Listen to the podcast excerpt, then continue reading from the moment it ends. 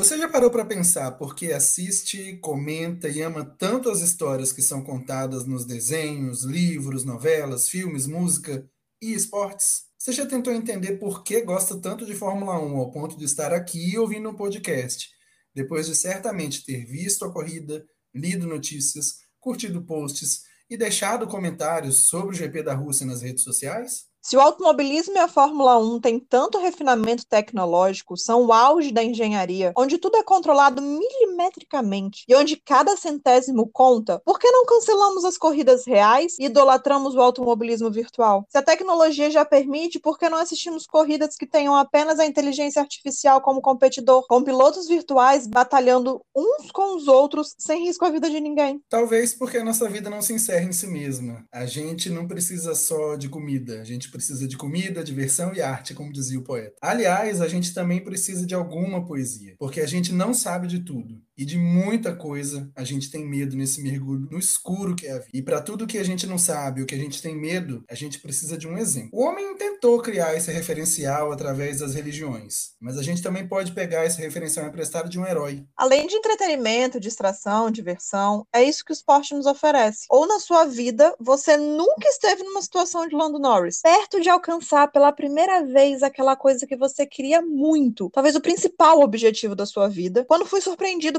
inesperado, pela mudança repentina das condições. Quando tudo aquilo que você lutou arduamente pode escapar de suas mãos de um segundo para outro. E quando você tem que lidar com os arquitetos da obra pronta, com pessoas que te apontam o dedo para dizer que você errou, que podia ter feito diferente. Falar depois é fácil, é sempre fácil. Mas sem ter todas as informações no calor do momento, só você sabe o que você passou. A gente acompanha arduamente um esporte tão impessoal, tão tecnológico, porque ele é como a vida. O inesperado está à espreita. E as coisas não param simplesmente porque você errou, porque você vai ter que se recompor para o próximo desafio. A gente ama as grandes sagas e grandes epopeias, que é para tornar as histórias como um referencial e saber o que fazer quando tudo isso acontece na nossa própria vida. Porque não é sobre tecnologia, gasolina e pneu, é tudo sobre o ser humano.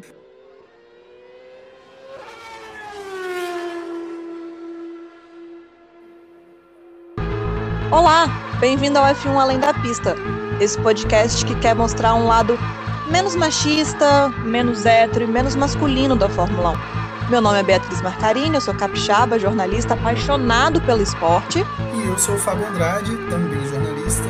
Eu e Bia estamos de Vitória e Vila Velha, duas cidades bem à margem do automobilismo, tanto no Brasil como no mundo, para mostrar que com tudo isso a gente pode sim falar de esporte a motor. E esse podcast é feito por uma mulher e por um gay que querem mostrar um outro lado da Fórmula 1. Esse esporte que é muito famoso no mundo todo, mas talvez não tão popular no sentido literal da palavra.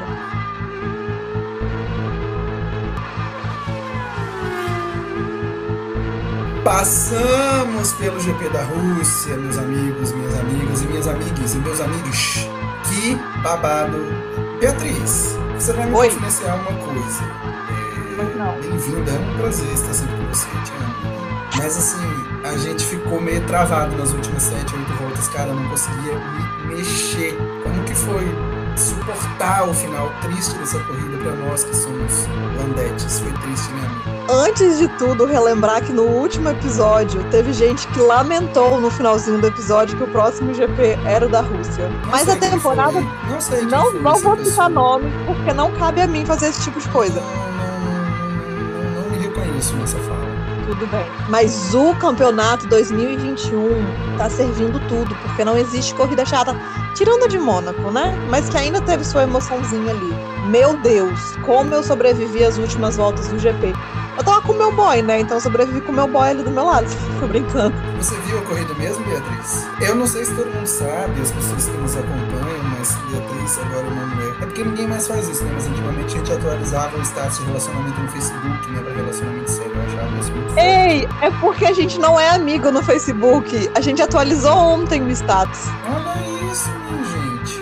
Mas eu não sei se todo mundo sabe que Beatriz agora, além de namorar, Beatriz, se vocês, por favor, sigam Beatriz, fala aí seus arrobas, amigo, É arroba Bia Marcarini no Instagram e no Twitter, mas vocês podem me achar lá no arroba F1 Além da Pista, que o meu arroba tá no- nas bios do, do F1 além da pista. E essa pessoa, uma mercedista, começou a namorar com uma pessoa que torce pela Red Bull. Tem futuro esse relacionamento? Fica aí pra vocês, tá? Fica aí o. Ah, vamos debater sobre isso nas nossas redes sociais, gente. Eu quero conversar sobre isso. Então, mas assim, você sabia que existe um time de futebol da Red Bull? E o tempo todo ele estava achando que eu estava implicando com ele porque era camisa de time de futebol e não por ser da Red Bull? Ah, mas amigo, o homem hétero, ele, ele, ele acha que ele tá vestido de terno com a camisa de time, né? Sempre. Isso é uma grande questão pro homem hétero. E, e, tudo bem, mas aí a pessoa me vem com dois touros brancos na camisa no sábado de manhã, depois da qualificação, e enfim, é eu isso. Acho que, eu acho que é um grande teste, assim, pro relacionamento esse final de campeonato, sobrevive a qualquer coisa. Né? Acho que é isso.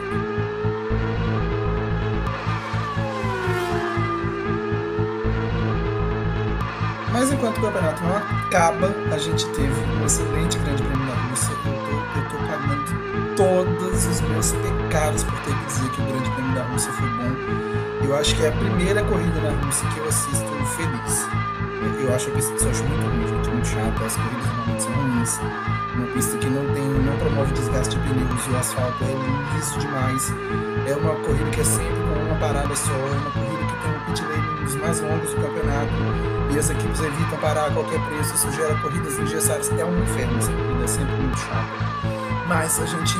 Um personagem que foi muito vilão já nessa temporada, que foi a chuva, né? Todo mundo se lembra da não corrida que a gente teve na Bélgica.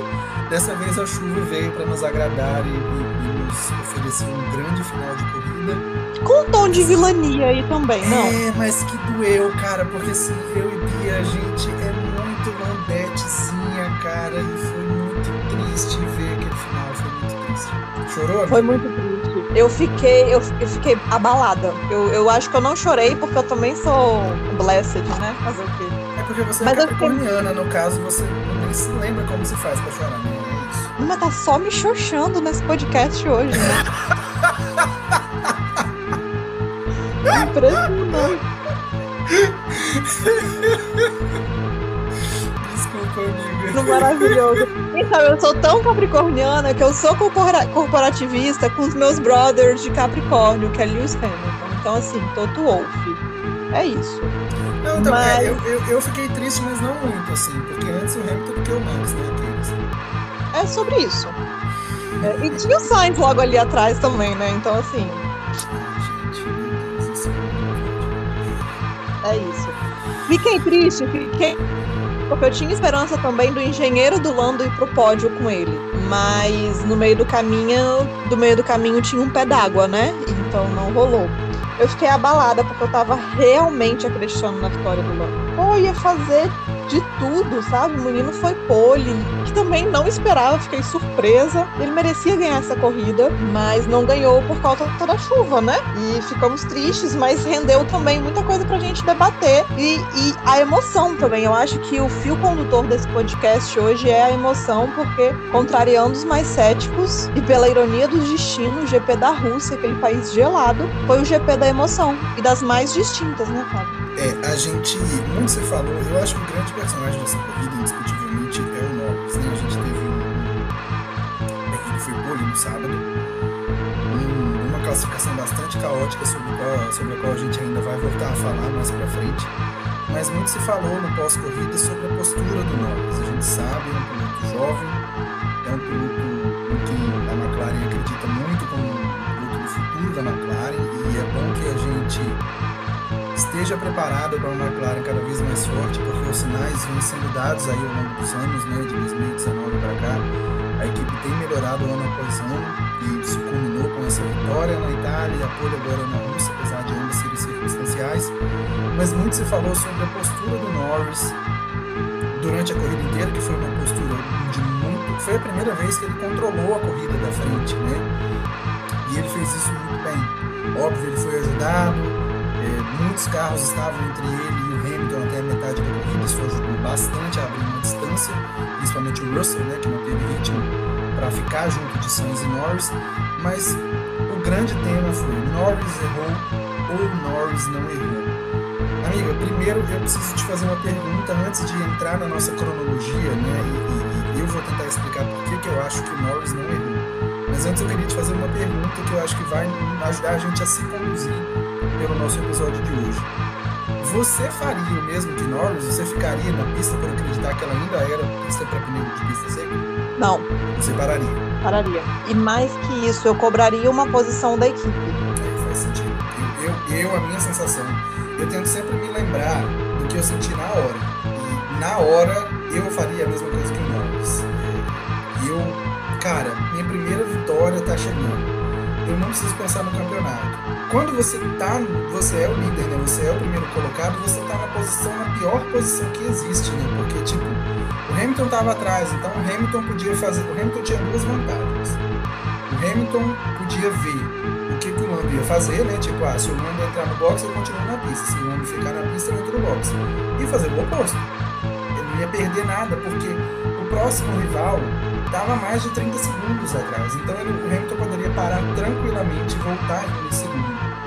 E o Norris não podia correr esse risco, porque se ele entra, o Hamilton continua e não chove, quem se ferra, assim, ele vai, continuar, ele vai cair para segundo, mas ele perde a vitória. E, cara, eu tenho a sensação de que se eu tivesse no lugar dele, eu teria feito a mesma coisa. Eu teria temado e eu teria continuado na pista. A gente construiu é, um pouco uma cronologia do que foi o final gente ter fresco aqui na memória as informações sobre o que realmente aconteceu e tentar entender, comprovar um ponto de vista que é, eu acho que fez sentido sim o que ele fez, apesar do resultado ter sido. Na volta 46, começou os relatos de chuva de pingos no setor 2.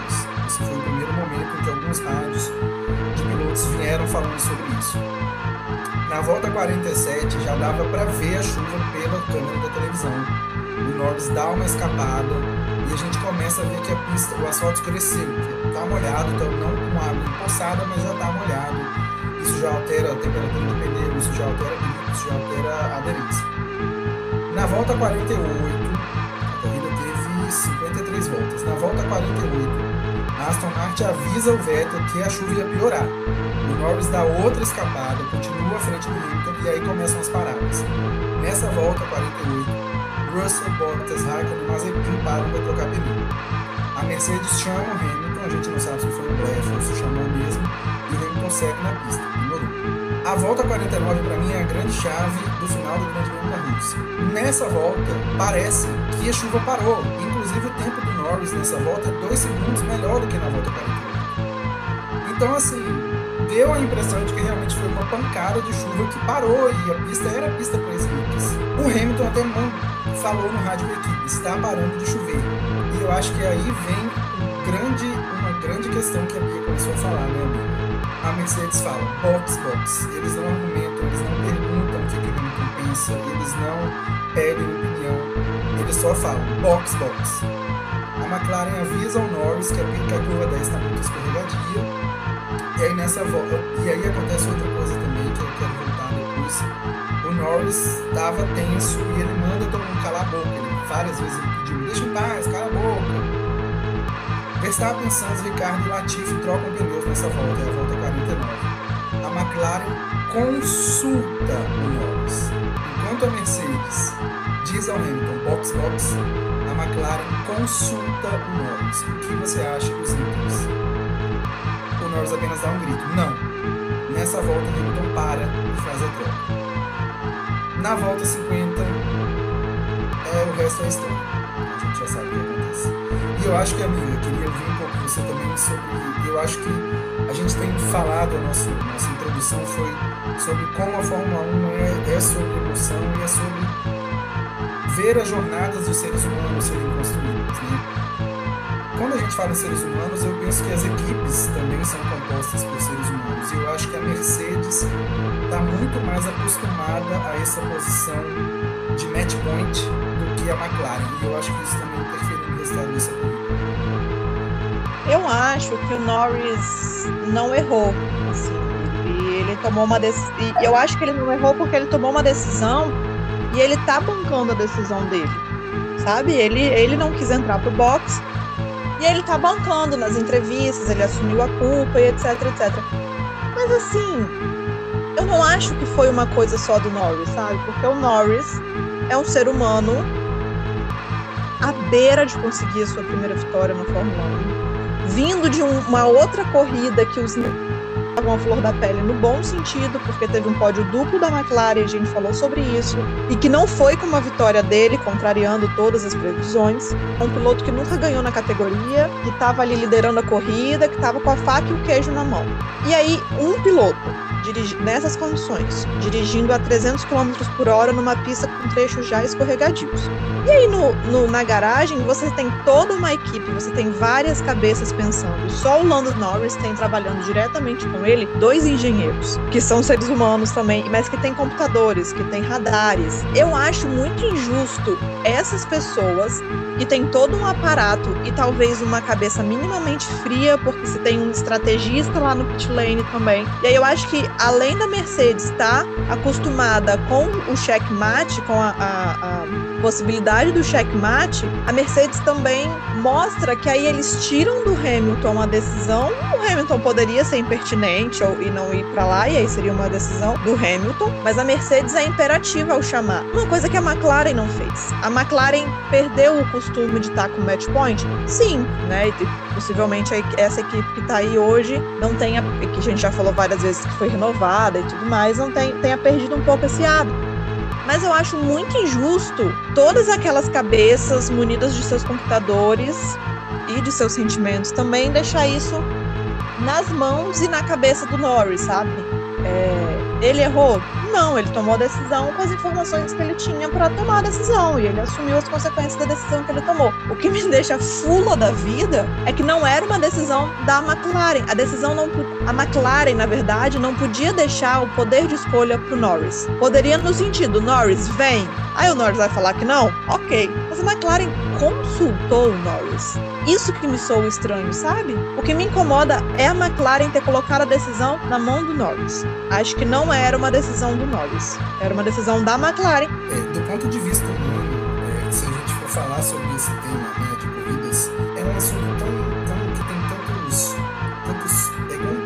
um polvo assim com esses seis braços, né? Se essa corrida cai na volta 10, se essa chuva, perdão, cai na volta 10, na volta 15, na volta 20, todo mundo ia parar. Isso é um fato. Você não arrisca passar 30 voltas com pneus líquidos numa pista úmida.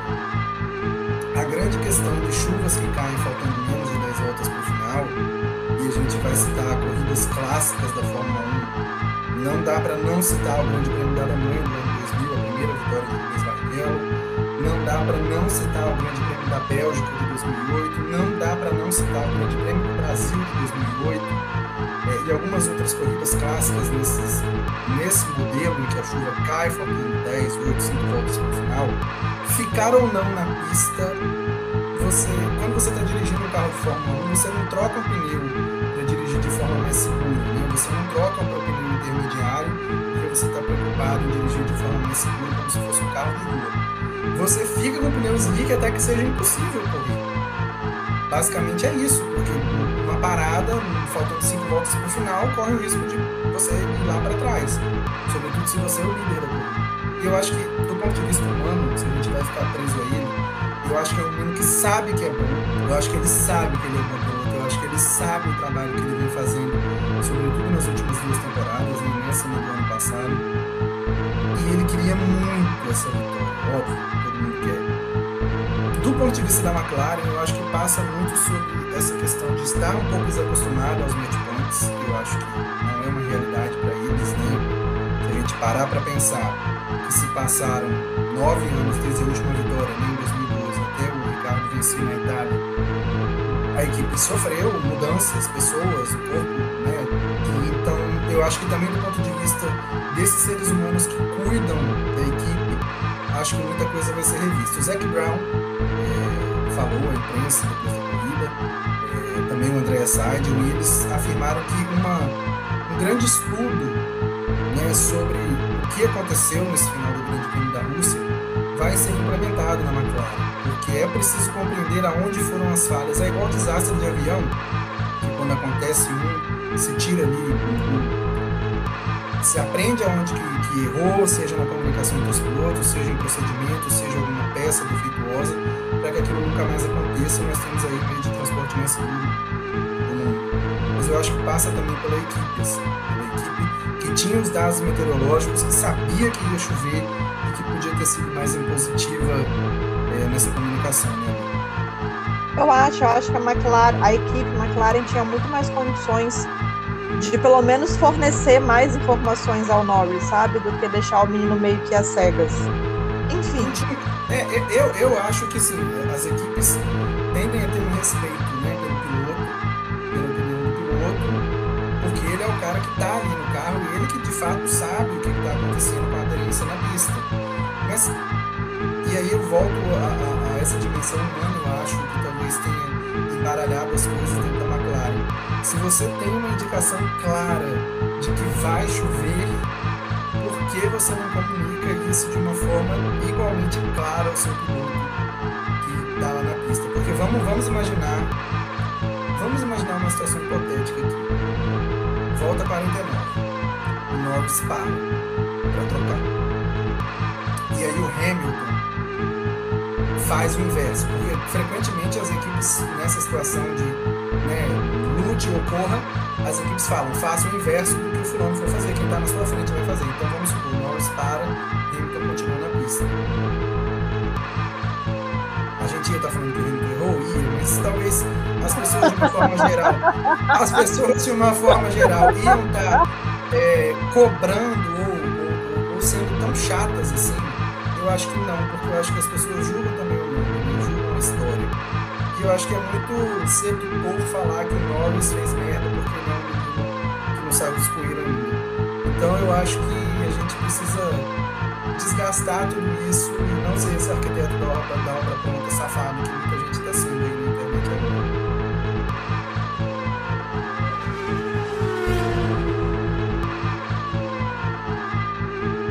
Gente, gente. Vitórias, vocês conseguem?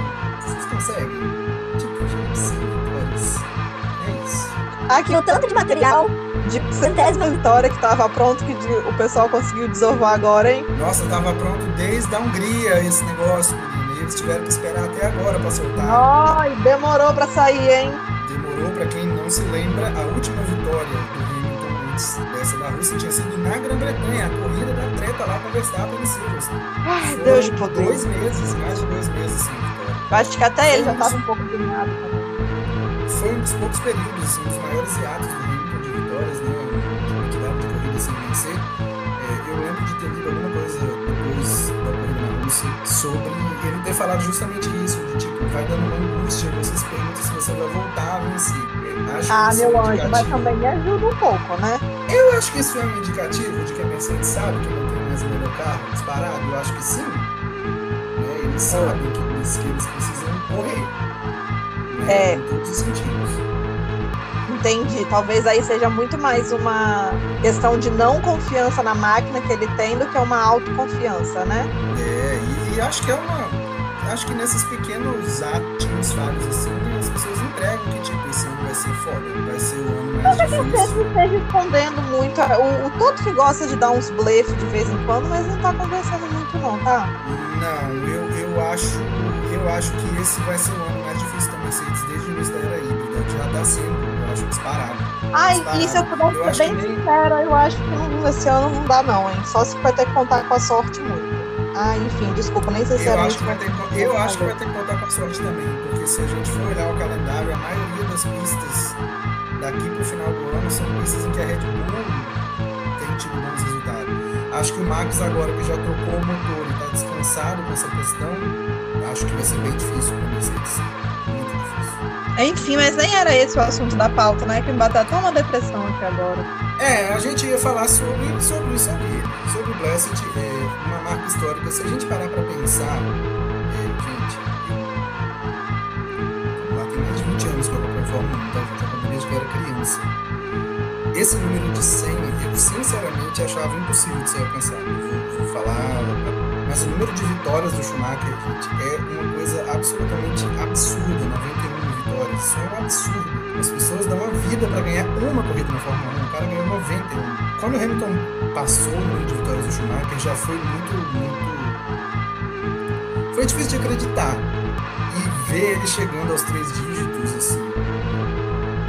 Você acha que alguém que vai haver um domínio tão grande de um piloto uma equipe no futuro, amigo? Eu acho muito difícil se repetirem as condições que deram ao Hamilton esse luxo de estatística que ele está tendo. Eu acho muito difícil também, até porque a gama de novos pilotos que a gente está vendo é muito promissora, né? Bom, é... tem uma coisa muito pertinente que eu tenho observado que o Hamilton e o Max são dois astros orbitando ali no mesmo sistema. Quando os dois estão no bom final de semana, quando um está no bom final de semana, o outro também está, enfim, depois a gente fala sobre isso. Então, se a gente for pensar que atualmente o Max é o principal rival do Hamilton e o Hamilton não deve ficar mais tanto tempo na Fórmula 1 por conta da idade, por conta de outros projetos, enfim, e o Max vai continuar, eu acho que o Max talvez tenha um pouco mais de trabalho do que o Hamilton teve. Porque ele vai ter aí um Russell na Mercedes, você vai ter o Lando Norris, que está indo muito bem, carregando a McLaren. Você tem uma série de novos pilotos, o Sainz na Ferrari, a dupla Ferrari, né? Leclerc e Sainz, aí com, a perspectiva do Schumacher ir para Ferrari. Então, assim, talvez o Max tenha condições de chegar mais perto dessa marca, mas eu acho que ele vai ter que comer um pouco de arroz e feijão para isso. Não tô falando aqui que a vida do Hamilton é fácil, mas não sei se ele consegue tão facilmente. Eu acho que quando o Max estreou, 18 anos, muito se falou sobre a possibilidade que ele teria de conquistar vitórias e títulos e se tornar uma séria ameaça ao Hamilton nos charts, né, nas, nas tabelas aí, nos mas eu acho que agora, cinco anos depois, ele com 23 e ainda sem o título, tem uma grande chance de, de ganhar agora, eu já não sei se ele vai. Eu acho que ele precisaria ter tido um período já de quando ele foi para a Red Bull, né, de 2016 para cá, é, mais, mais fácil de vitórias. Eu acho que os anos. Você está querendo dizer que Max Verstappen flopou no início da carreira? Não, eu não acho que ele flopou de maneira nenhuma eu acho o Max um piloto extremamente veloz, extremamente talentoso. Vocês nunca vão me dizer o contrário disso. Eu acho ele sinistro. Porque ele é osso duro. Porque ele é meio destemido, né? Eu gosto, ele tem uma, uma virtude, assim, uma característica que ele é destemido. Ele é, quer passar se, e. Se a gente for tentar separar o, o artista da obra, né? Que muita gente diz que é necessário que se faça, eu confesso que eu não sei se dá para analisar uma coisa separada da outra mas aqui tentando, eu acho que na pista o Max é uma figura genial. Ele não é talvez a figura mais cerebral que existe. Eu acho que isso ele ainda não é. Eu vejo muita gente falando que ah, o Max amadureceu hoje ele é piloto completo. Eu acho que ele amadureceu sim em relação a quando ele chegou na Fórmula 1. Eu não acho que ele é um piloto completo. Eu acho que ele é o piloto mais rápido do grid atualmente. Isso eu não discuto, eu acho que ele é. Mas eu não sei se ele é. Eu, na verdade, acho que ele não é o mais completo. É, mas eu acho que ele vai ter dificuldade sim, em, em, chegar nesses números que o Hamilton tem conseguido, sorte de pegar uma, uma engrenagem muito bem azeitada funcionando, né? E uma, uma era da Fórmula 1 que praticamente a Mercedes pariu, né? Essa era, a Mercedes praticamente desenhou o que quis dessa era da Fórmula 1 e foi a maior beneficiada por isso. Então, acho que muita gente já falou isso das 51 vitórias do Prost e depois das 91 vitórias do Schumacher, mas eu acho que ninguém chega nesse 100 não.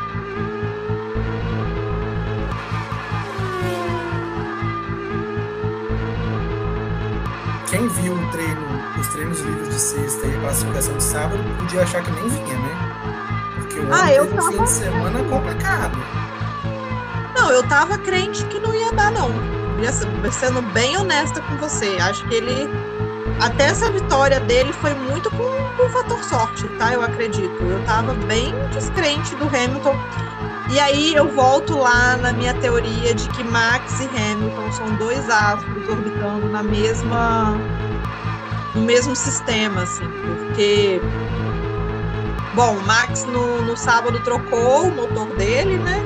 Ele anunciou a troca e aí já te, na sexta e aí no sábado da classificação já estaria já estava anunciado que ele largaria em último.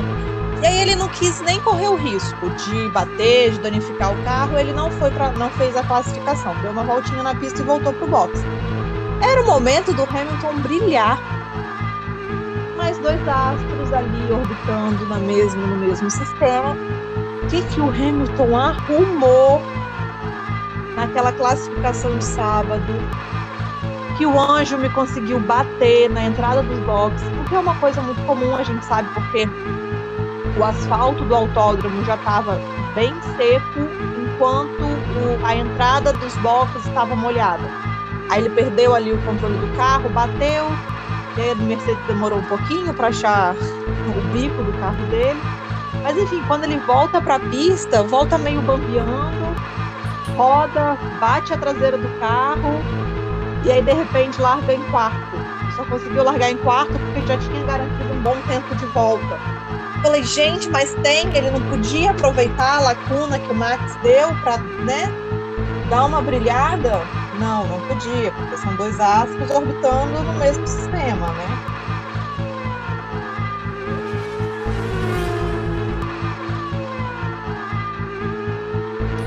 E aí, pra gente finalizar, a gente tem que falar de uma pessoa muito sortuda, tanto que esse menino tem de rapidez, de talento, de velocidade e tem de sorte.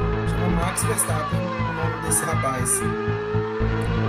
Gente, Mas assim, deu uma mudada pessoa, na sorte dele, não deu não? A pessoa começou o fim de semana largando de último.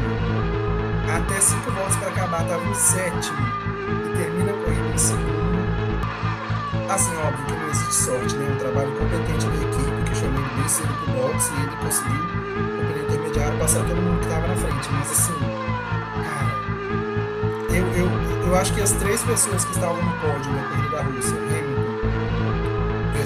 Sainz, tinham seus motivos para acreditar que estavam saindo um lucro imenso. Sim. E na verdade a gente falou do fator sorte para o Max. Nós mesmos, neste podcast, já falamos que falta estrela para o menino, que é azarento e tal. Parece que a sorte de Max virou. Parece que o jogo Ai, que droga, parece que o Blessed agora é outro, né? Brincar com coisa séria. Mas eu acho que teve um golpe de sorte ali. Ai, meu Deus, eu com a minha teoria dos dois astros que estão orbitando ali juntos, tanto Hamilton quanto Max tiveram um pouco de sorte nesse GP. A, a sorte deu um empurrãozinho para eles estarem ali onde eles estavam no pódio. Mas o, Ma o Hamilton é o Blessed, a gente sempre fala. Mas o Max, a gente já falou aqui que não tinha muita estrela, que o menino era até meio azarado. Tomara, ou não tomara, que o jogo tenha virado para ele. Bem, eu, sinceramente, eu tava aqui, enquanto a gente tava aqui conversando, eu tava olhando o calendário da Fórmula 1, no restante das corridas, que a gente falou um pouco sobre a questão das próximas pistas serem pistas que, no geral, favorecem mais a Red Bull geral, pelo histórico dos últimos anos. E aí eu tô olhada aqui no site da Fórmula 1, a gente tem no dia 10 de outubro o Grande Prêmio Turquia, uma sobre a qual a gente não consegue fazer prognóstico nenhum, porque ficou fora da Fórmula 1 por muitos anos e quando voltou ano passado foi, na verdade, um grande prêmio de curling, né? Porque era. Meu Deus, foi a minha corrida preferida, que do nada o Manso Stroll fez a pole aleatória. Não, foi maravilhoso, me diverti horrores. Foi, mas assim, era uma patinação no gelo, né? Porque não, não dá para falar nada sobre essa corrida, porque foi totalmente fora da curva. A situação. Inclusive, inclusive eu morri de rir que a justificativa do Stroll de ter feito a pole foi porque ele falou assim: eu nasci no Canadá e lá a gente dirige muito no gelo. Ah, Talvez eu tenha conseguido a pole por isso. Raikkonen a Finlândia, meu ah, tá Ei, eu sei que você chegou aqui hoje, mas tem um senhor que tá aqui, ó. Depois da Turquia, a gente tem Austin, Grande Prêmio dos Estados Unidos. Nossa. Tô tentando, eu tô tentando lembrar, porque eu pesquisei sobre isso, quem venceu mais lá, mas eu acho que ainda é pista mesmo Mercedes, pelo que eu tô lembrando aqui. Ah, não lembro com certeza. É, não pesquisei, tá, gente? Pelo menos a gente vai ter Daniel Ricardo fazendo firula, pode saber, porque é uma pista que ele gosta. Ah, com chapéu de cowboy. É, prepara a calcinha, prepara, que aí se você precisar ir no endócrino, você segura um pouco mais para testar seus hormônios, vamos ver. Depois a gente tem México e Brasil, que são duas corridas onde, honestamente, a Red Bull, eh, se a gente for lembrar, o Max venceria a corrida de 2018 se não tivesse encontrado o Ocon, né, no, no SPC. E são corridas em que a Red Bull tem tido bons resultados nos últimos anos. Tem um grande mistério, que não é nem tanto um mistério assim, sobre a corrida do dia 21 de novembro, que é um local a confirmar, todo mundo sabe que vai ser no Catar, que também não dá para fazer nenhuma previsão. E tem ainda as duas últimas corridas, a estreia da Arábia Saudita, que também não dá para fazer nenhuma previsão, e a última corrida Abu Dhabi, a gente preferia que não tivesse, mas vai ter. E é uma pista que eu não sei dizer se a Mercedes é tão favorita assim. Para de ficar falando assim das corridas, porque a gente está falando da temporada de 2021. Vai ser nessa pista de Abu Dhabi que o campeonato vai ser decidido. Você vai pagar sua língua, hein? Será? Será que chega lá ou que Max ganha antes? Vamos lá, Mercedista, se prepare. Nossa, isso é ridículo. E eu queria dizer uma outra coisa. A minha santa vozinha dizia, Fábio, que a língua é o chicote da bunda. Então você veja bem o que você está falando. Não, mas olha só, eu não estou torcendo por isso, mas eu acho. Não, eu tô falando você ficar falando que as, negócios são chatas, os circuitos são chatos. Não, mas aí, aí eu já vou te dizer que eu devo Então eu tô sempre pronto, amiga, pra pagar minha língua. Ah, então tá bom, só queria fazer esse aviso aí mesmo é um milagre que a gente tem que torcer pro Hamilton conseguir ganhar esse campeonato de alguma forma, mas eu acho que. a gente vai fazer uma roda de oração. A partir de hoje a gente vai começar uma novena, tá, gente? Quem quiser se juntar a gente, todas as terças. Não, tô zoando, não vou ficar brincando com isso, né? Inclusive, inclusive pela dificuldade da Mercedes em maximizar os resultados nas pistas em que ela devia ter feito isso, né? Que era Monza. É, ok, na Rússia o Hamilton ganhou, mas em Monza nem completou e era a chance de ter aberto um, um lastro para pegar essas pistas que tendem a ser mais favoráveis à Red Bull. Então, Inclusive, Mercedes agora competindo só com um piloto, né? Porque o segundo tá postando meme nas redes sociais. Embora tenha feito um excelente grande prêmio da Rússia. Mas eu gostei do memezinho do Bottas. Eu, sinceramente, eu vou falar sobre o Bottas nessa corrida. Não achei que ele fez uma grande corrida. Achei que ele tá. Eu acho Até que ele tava porque a pista era dele, né? O mínimo que eu esperava que ele ganhasse. Ele tava em décimo caralhado lá até a chuva. Ele também se beneficiou de ter parado cedo e conseguiu chegar em quinto. Agora. Tem essa questão também da Mercedes ter, ter, ter feito, né, trocado o motor dele propositalmente para que ele largasse no último e dificultasse a vida do Verstappen e ele cagou. e verdade... ele dificultou, só faltou estender um tapete vermelho, né? A grande verdade é que ele cagou. Agora, que motivação que esse cara ia ter depois disso também, já não sei. Então, Quem somos nós para julgar? Não, Bottas, ok. Não vou esse pano para você também. Acho difícil cobrar, né, É, deixa ele em paz lá. E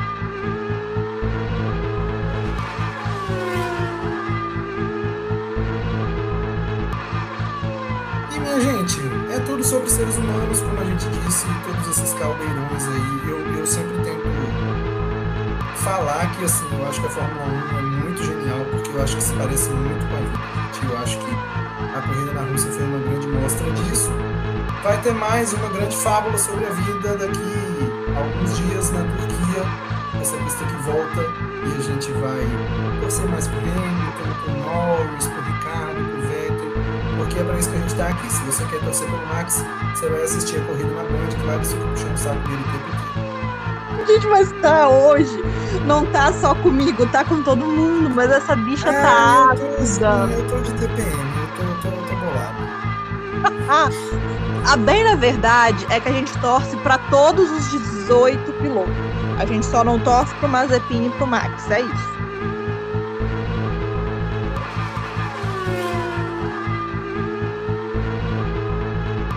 Gente, ficamos por aqui. Mais uma edição do F1 Além da Pista. A gente volta na semana que vem. Bia, obrigado, amiga. Beijo. Um beijo, beijo, pessoal. Até a próxima. Tchau, gente.